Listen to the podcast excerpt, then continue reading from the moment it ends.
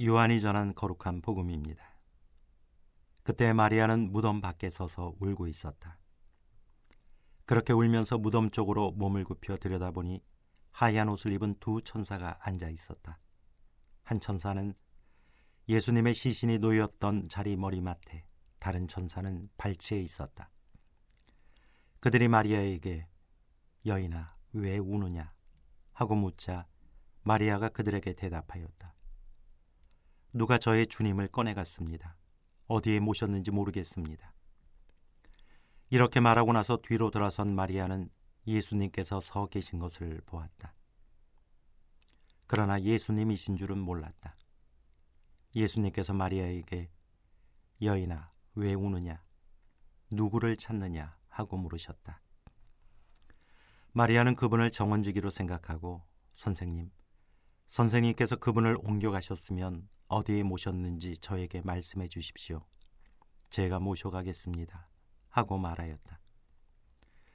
예수님께서 마리아야 하고 부르셨다. 마리아는 돌아서서 히브리 말로 라쁘니 하고 불렀다.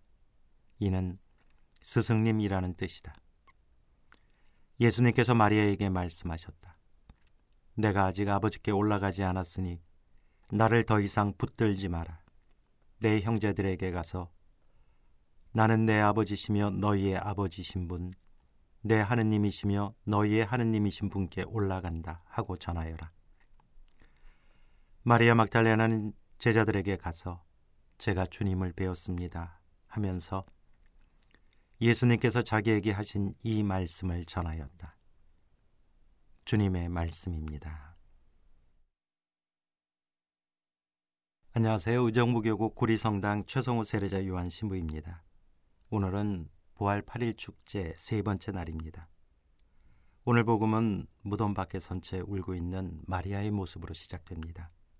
적막한 이른 아침에 비록 돌아가셨을지라도 곁에 있고 싶어 무덤을 찾았습니다. 그러나 그녀가 발견한 것은 빈 무덤이었습니다. 많은 이들의 관심과 존경을 받으셨던 예수님께서 비참하게 돌아가신 것도 슬픈데 그분의 시신까지 없어졌으니 그 실망과 허탈감이 끝내 울음으로 터져 나온 것입니다. 너무나 엄청난 사건 뒤에 엎친 데 덮친 격으로 잇따라 큰일이 닥치면서 넋을 잃고 하염없이 울다가 끝내 실신하는 사람들을 가끔 봅니다. 그런 마리아를 부활하신 주님께서는 마리아야 하고 부르십니다. 한 처음에 빛과 어둠, 하늘과 땅을 만들어 이름을 주셨고 사람에게 온갖 생물의 이름을 부르게 하신 분이 바로 하느님이십니다. 따라서 이름을 부르며 말을 건네는 것은 관계를 맺는 시작이기도 합니다. 사랑으로 맺어진 스승과 제자, 바로 이것이 부활의 신비입니다. 눈물이 주님 부활의 영광을 가려서는 안 됩니다. 그런데 저는 오늘 오늘의 복음이 아름다운 시 한 편처럼 느껴졌습니다. 부활하신 주님께서 마리아야 하고 따뜻하게 마리아를 부르시자 마리아는 꽃이 되고 의미가 되었습니다. 예전 학교 수업 시간에 배웠던 김춘수님의 꽃이라는 시처럼 말입니다. 내가 그의 이름을 불러주기 전에는 그는 다만 하나의 몸짓에 지나지 않았다. 예수님께서 마리아의 이름을 불러주시기 전에는 마리아는 예수님을 찾아 헤매는 외롭고 허무한 존재였습니다. 예수님께서 마리아의 이름을 부르시는 순간 마리아는 주님께 특별한 의미와 가치를 지닌 고유한 존재가 되었습니다. 사랑하면 보이지 않는 것이 보이고 들리지 않는 것이 들린다고 했습니다. 사랑하는 사람의 얼굴은 곤중 속에 파묻혀 있어도 금방 찾을 수 있다고 했습니다. 이 모든 것은 사랑 때문입니다. 마리아가 주님의 음성을 듣고 부활하신 주님을 뵐 수 있었던 것도 이런 지극한 사랑 때문입니다. 사랑 안에서는 죽음 너머의 생명이 보이고 삶을 넘어서 부활이 보입니다. 사랑하는 사람만이 주님의 따뜻한 부르심의 음성을 듣고 꽃이 되고 또 의미가 될 수 있습니다.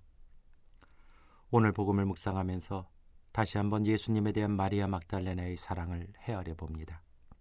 이제 그녀는 죽음마저 이긴 그 사랑이 영원히 사라지지 않음을 알게 되었습니다. 예수님께서는 다정하게 마리아의 이름을 부르시며 그녀를 당신의 사랑 안으로 초대하십니다. 그리고 그녀가 예수님을 붙잡는 사랑에서 당신의 부활을 다른 형제 자매들에게 전하는 사랑으로 나아가도록 파견하십니다. 예수님을 가장 깊이 사랑했던 그녀는 이제 다른 사람의 마음에 주님에 대한 사랑이 타오르게 하면서 부활의 기쁨이 가득하게 하는 불씨가 됩니다. 그러니 지금 예수님을 사랑하는 사람은 참으로 복된 사람입니다. 그 사랑을 이웃에게 어서 전해 줍시다. 우리 모두에게 참으로 필요한 것은 이 사랑뿐이기 때문입니다.